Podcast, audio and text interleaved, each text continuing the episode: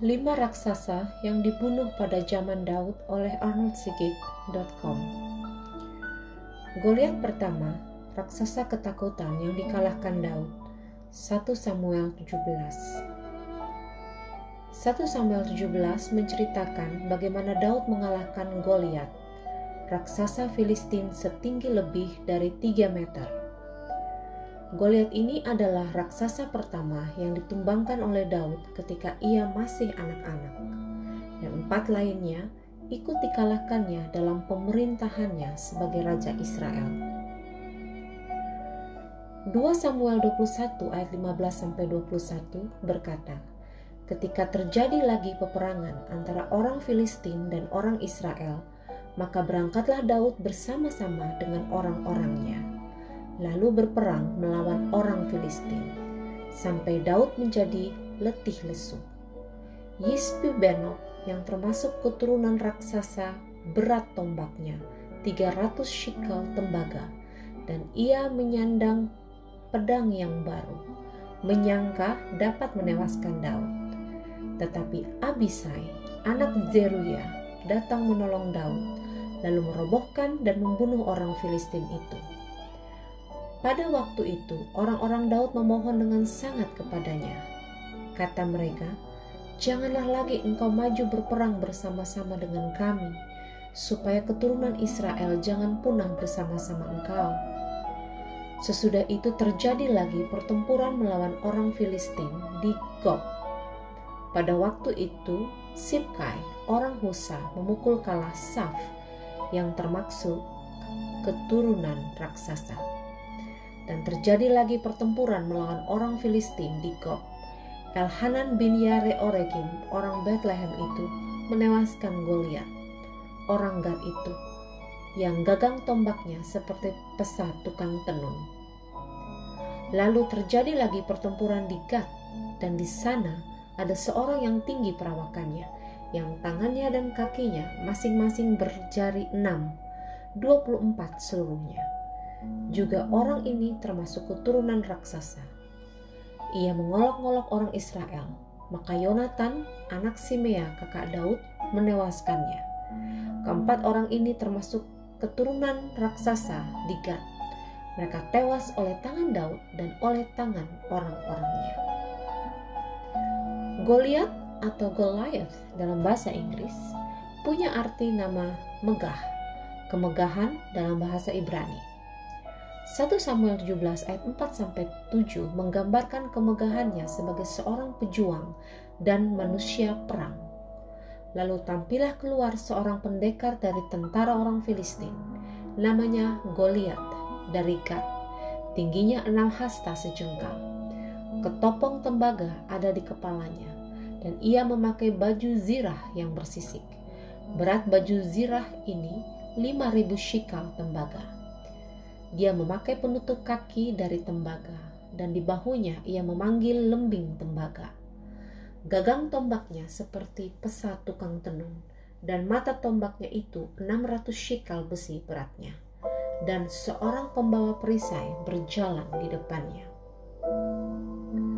Yang pertama adalah tinggi Goliat, 6 hasta satu jengkal, atau sekitar 3,25 meter lebih tinggi dari rata-rata satu lantai bangunan modern di kota, 3 meter. Kemudian ia memakai helm, pelindung kepala dari tembaga, dan baju zirah yang bersisik. Bukan sekedar satu lempeng besi yang menjadi pelindung dada dan badannya. Beratnya 5000 shikal tembaga atau berkisar 57 sampai 58 kilogram seperti selalu memikul sekarung beras 50 kg saat memakainya. Ia berjalan maju dengan sudah memakai pelindung kaki yang juga dari perunggu. Seorang tentara yang telah berpakaian lengkap siap maju berperang. Padahal tentara Israel saat itu barulah terbentuk dan terdiri dari sekedar rakyat jelata. 1 Samuel 13, khususnya ayat-ayat 19 sampai 22. Senjata yang dibawa Goliat ini bukan hanya pedang.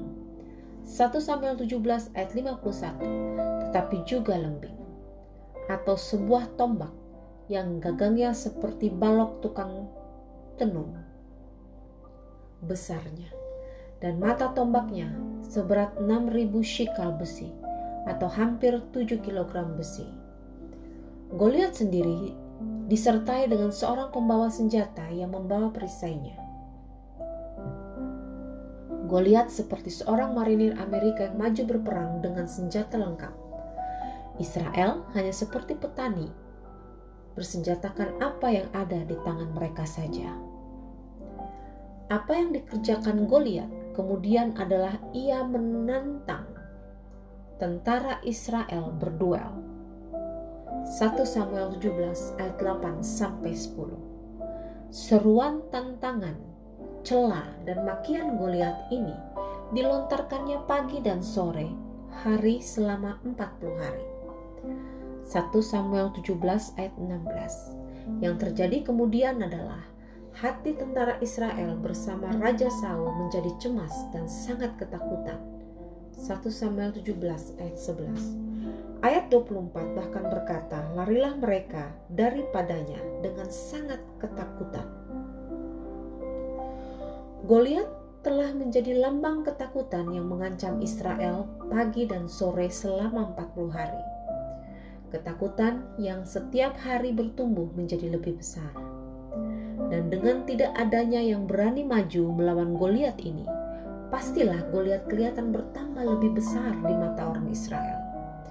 Tuhan kemudian mengutus seorang anak kecil datang ke medan pertempuran itu anak kecil yang kemudian kita tahu akan mengalahkan Goliat ini. Daud. Bagi Tuhan, mengalahkan raksasa ketakutan ini cukup lewat seorang anak kecil. Raksasa yang secara fisik jauh lebih besar dari kebanyakan orang yang besar-besar. Yang setiap hari kelihatannya bertambah besar karena seruan tantangannya, cacian dan makian yang ditebarkan setiap hari selama 40 hari. Cukup dengan seorang gembala, seorang anak yang masih kecil ukurannya secara fisik. Apa yang tidak tampak dalam mata tentara Israel saat itu adalah bahwa anak kecil ini memiliki iman yang berukuran raksasa, iman kepada Tuhan yang menyertai dia. Dan ukuran imannya bahkan jauh lebih besar dari roh raksasa ketakutan yang menyertai Goliat ini. Dia datang hanya dengan nama Tuhan semesta alam. 1 Samuel 17 ayat 45. Perhatikan ini. 1 Samuel 17. Yang pertama, ayat 32. Ia menguatkan Raja Saul dan tentaranya. Janganlah seorang menjadi tawar hati karena dia. Ia rupanya tidak menjadi kecut, tetapi di tengah-tengah situasi yang sangat menakutkan ini, ia justru memberi semangat. Efesus 6 ayat 14, Daud berdiri tegak, ia tidak berjalan dengan kepala tertunduk. Yang kedua, ayat 37. Ia mempercayai bahwa Tuhan yang melepaskannya dari singa dan beruang juga akan melepaskannya dari Goliat. Imannya yang mempercayai Tuhan adalah perisai yang akan dapat memadamkan semua panah api dari si jahat. Efesus 6 ayat 16. Yang ketiga, ayat 38 sampai 39. Ia tidak berusaha melawan Goliat dengan senjata dan pakaian perang orang lain milik Raja Saul. Ia mencobanya tapi melepaskannya. Bukan karena tidak cocok atau kebesaran bagi dia seperti kebanyakan anggapan kita. Tapi Alkitab menunjukkan bahwa karena ia tidak terbiasa memakainya, pakaian perang itu sangat berat rupanya bagi Daud. Jadi ia melepaskannya kembali. Menarik, sebab ia tidak berusaha maju dengan apa yang menjadi perlengkapan dan senjata orang lain. Ia dengan sengaja maju tanpa apa-apa, berpakaian gembala saja, cukup dengan imannya saja. Ayat 40, senjata yang dibawa Daud hanyalah tongkat gembalanya, plus lima batu licin kecil untuk diumbankannya. Tongkat ini kemudian dianggap sebagai penghinaan oleh Goliat. Ia menganggap Daud menghina dia dengan maju membawa tongkat. Anjingkah aku? Ayat 43. Menarik untuk diperhatikan bahwa kata anjing dalam bahasa asli 1 Samuel 17 ini punya sinonim kata dengan nama Kaleb yang juga berarti anjing. Bilangan 13 ayat 30, Kaleb dan Yosua adalah dua dari 12 pasang mata-mata Israel yang diutus Musa ketika mereka hendak memasuki Kanaan. Kaleb yang namanya berarti anjing ini kemungkinan besar bukan suku asli orang Israel mereka yang asing ini disebut anjing, Matius 15 ayat 27, merebut Hebron. Yosua 15 ayat 13, ia mengalahkan tiga raksasa, Sesai, Ahiman, dan Talmai, orang-orang enak. Enak atau anak adalah orang kanaan asli keturunan raksasa. Sejak awal, Tuhan rupanya sudah mengalahkan para raksasa dengan anjing. Yang keempat, ayat 45. Daud sadar betul bahwa ia tidak membawa pedang dan tombak dalam menghadapi Goliat. Ia hanya membawa nama Tuhan dan ia tidak menjadi kecut karenanya. Justru ia menjadi sangat berani karenanya. Berapa dari kita ketika kita maju dengan beraninya tanpa membawa apa-apa, hanya dengan membawa nama Tuhan di hidup kita?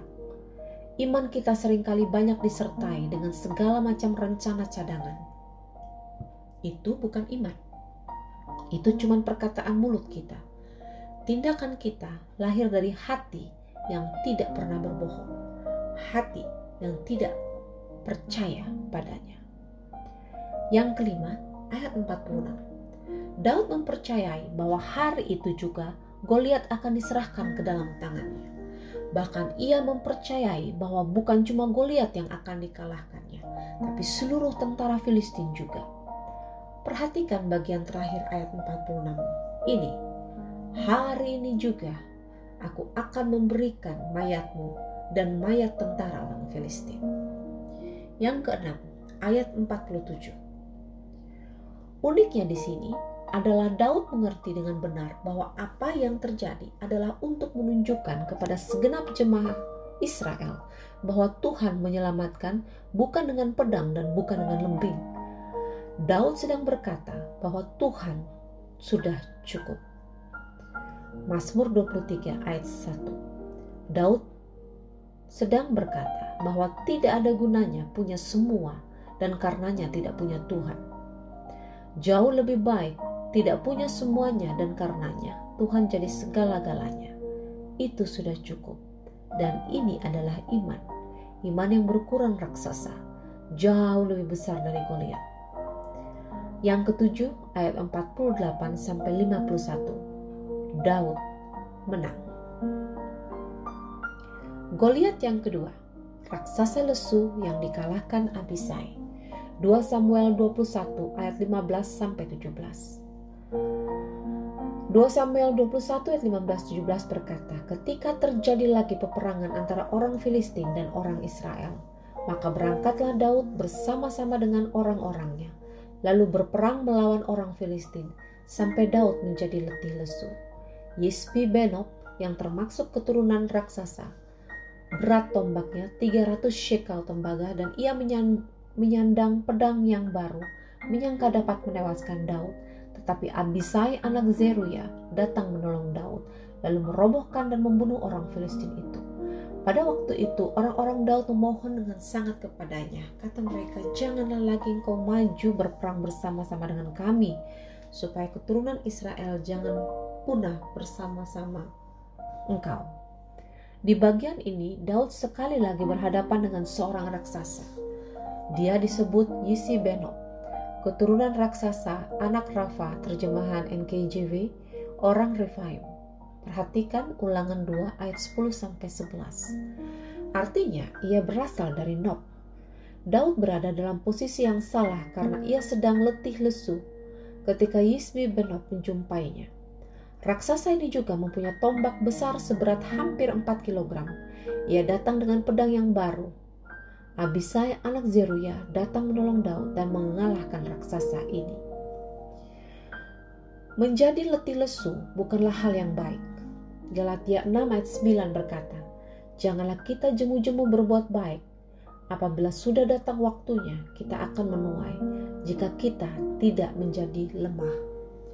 Jika kita menjadi jemu berbuat baik, menjadi lesu untuk maju terus, kita bisa gagal menuai. Menjadi jemu dan lesu akan membuat kita menjadi lemah. Namun hal-hal ini memang sering kali tidak terhindarkan dan sering kali disebabkan karena kekurangnya apresiasi dan penghargaan dari orang-orang yang sudah banyak kita tolong. Kita menjadi marah dan tidak mau lagi untuk terus maju. Kita bahkan biasanya akan menyalahkan Tuhan karena dalam situasi ini kita sering kali tidak bisa melihat pertolongannya. Dan ketika Yisbi Benob mendatangi Daud, Daud sedang menjadi letih lesu. Yang menarik untuk diperhatikan adalah arti nama raksasa ini yang berasal dari Nob.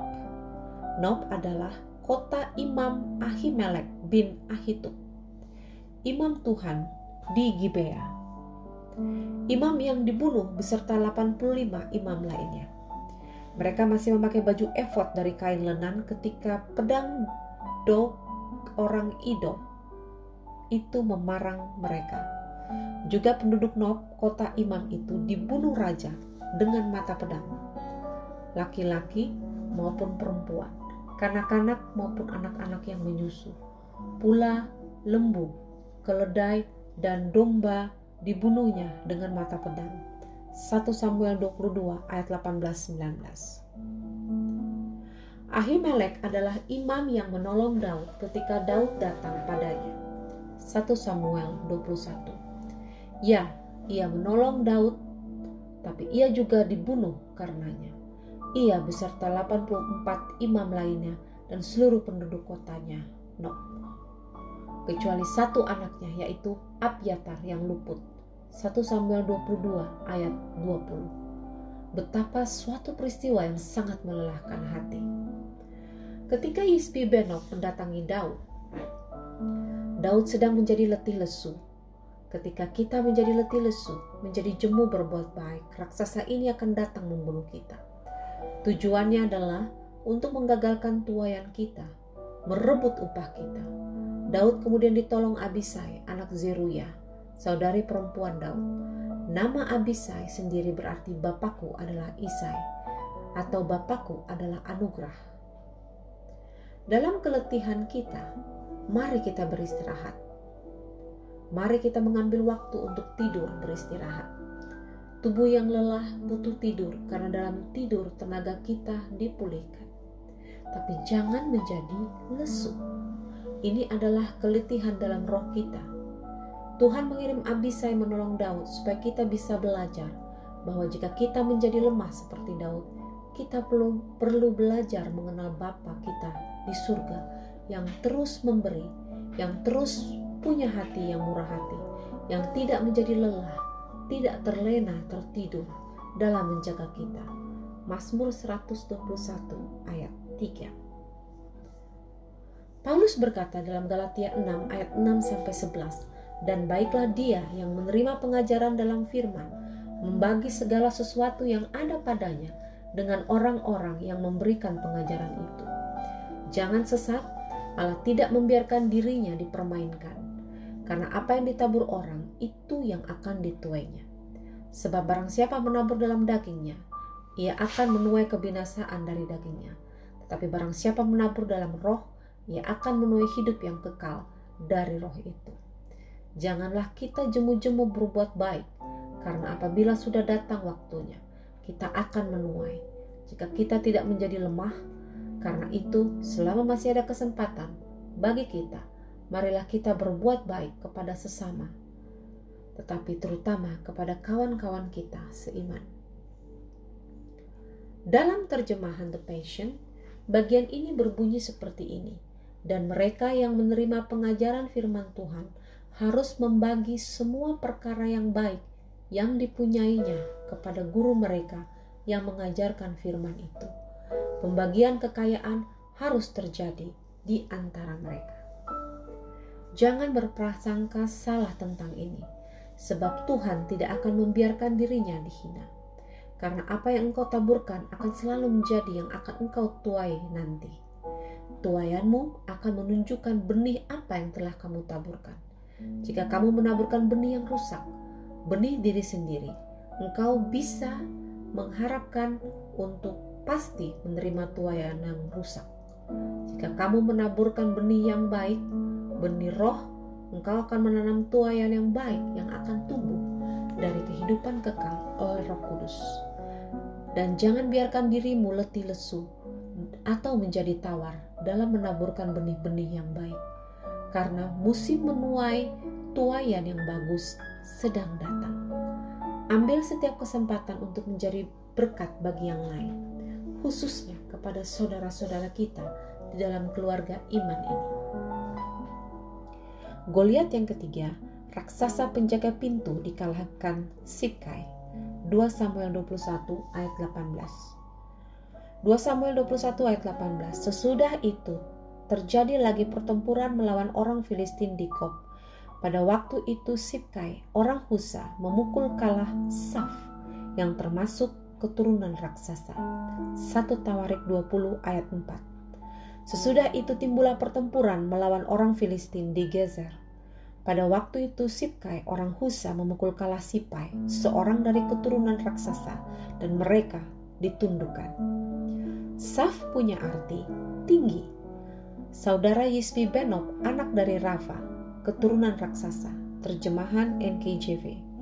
Dalam Tawarik, Saf disebut sebagai sipai yang berarti lantai, area di bawah pintu, penjaga pintu. Yang menarik di sini adalah jika raksasa ini adalah seorang penjaga pintu yang tinggi besar, ia ditundukkan oleh Sipkai, orang Husa, Hushatai. Bayangkan seorang yang tinggi besar harus tunduk dan takluk pada lawannya yang jauh lebih kecil yang hanya seorang penenun. Dan kemudian ia harus membuka pintu yang dijaganya kepada lawan yang menundukkannya. Goliat yang keempat, raksasa keserakahan, dikalahkan Elhanan.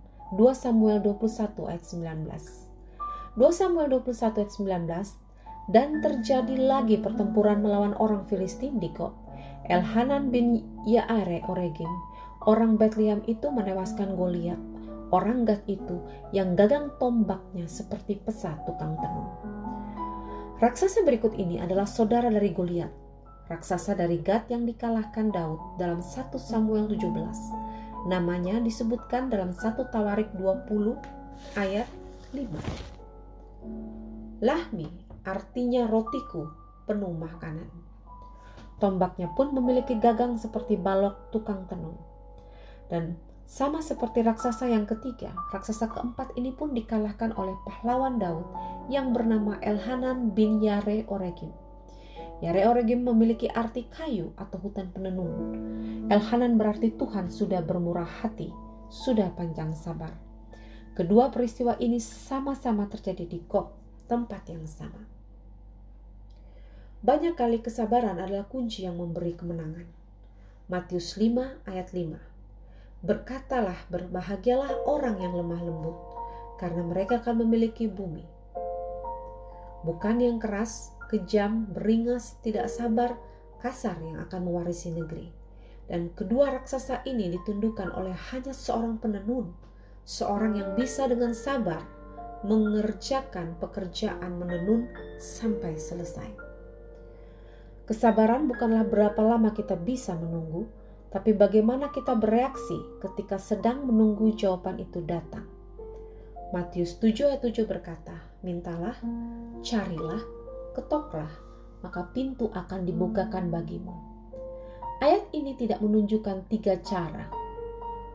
Minta, cari, dan ketok untuk mendapat sesuatu lewat doa, tapi menunjukkan suatu pertumbuhan rohani seseorang Ketok punya arti bahwa orang itu sudah dewasa dalam doanya kepada Tuhan. Ketika ia meminta sesuatu, ia tidak akan marah kapan Tuhan menjawab doanya. Ia akan menunggu dengan setia, penuh sukacita, mempercayai waktu Tuhan lebih baik dan sempurna bagi dia. Seperti orang dewasa yang mengetok pintu, dia tidak akan menerobos membuka pintu yang masih tertutup. Ia akan sabar sampai Tuhan membuka pintu baginya. Goliat yang kelima, raksasa tukang maki dikalahkan Elhanan. 2 Samuel 21 ayat 20. 2 Samuel 21 ayat 20 berkata, Lalu terjadi lagi pertempuran di Gad, dan di sana ada seorang yang tinggi perawakannya, yang tangannya dan kakinya masing-masing berjari enam, 24 seluruhnya. Juga orang ini termasuk keturunan raksasa. Ia mengolok-ngolok orang Israel, maka Yonatan anak Simea kakak Daud menewaskannya. Raksasa terakhir ini memiliki 24 jari, enam masing-masing, baik di tangan maupun di kakinya. Ia disebutkan juga sebagai salah satu anak dari Rafa. Tidak disebutkan namanya, tapi ia mengolok-ngolok orang Israel. Mungkin sama seperti Goliat dalam 1 Samuel 17 ayat 16 dan 26. Ia menghujat, menghina, mencaci maki, menghancurkan dengan kata-kata dan karenanya ia ditewaskan oleh Yonatan. Yakobus 3 ayat 6 berkata, Lidah pun adalah api. Ia merupakan suatu dunia kejahatan dan mengambil tempat di antara anggota-anggota tubuh kita sebagai sesuatu yang dapat menodai seluruh tubuh dan menyalakan roda kehidupan kita. Sedang ia sendiri dinyalakan oleh api neraka. Juga dalam ayat 2, Yakobus berkata, "Sebab kita semua bersalah dalam banyak hal. Barang siapa tidak bersalah dalam perkataannya, ia adalah orang sempurna yang dapat juga mengendalikan seluruh tubuhnya." Hukum keempat dalam hukum Taurat menyebutkan seperti ini: Jangan menyebut nama Tuhan Allahmu dengan sembarangan, sebab Tuhan akan memandang bersalah orang yang menyebut namanya dengan sembarangan. Keluaran 20 ayat 7. Hal ini sangat perlu diperhatikan karena kita semua hidup di zaman yang tidak memberi penghargaan kepada nama Tuhan dan kata Tuhan atau Allah itu sendiri. Kita suka latah, meneriakan atau menjeritkan nama Tuhan. Yesus, oh my God. Kadang yang latah mengucapkannya dengan sengaja atau bahkan dengan bangga. Perhatikan Galatia 6 ayat 7.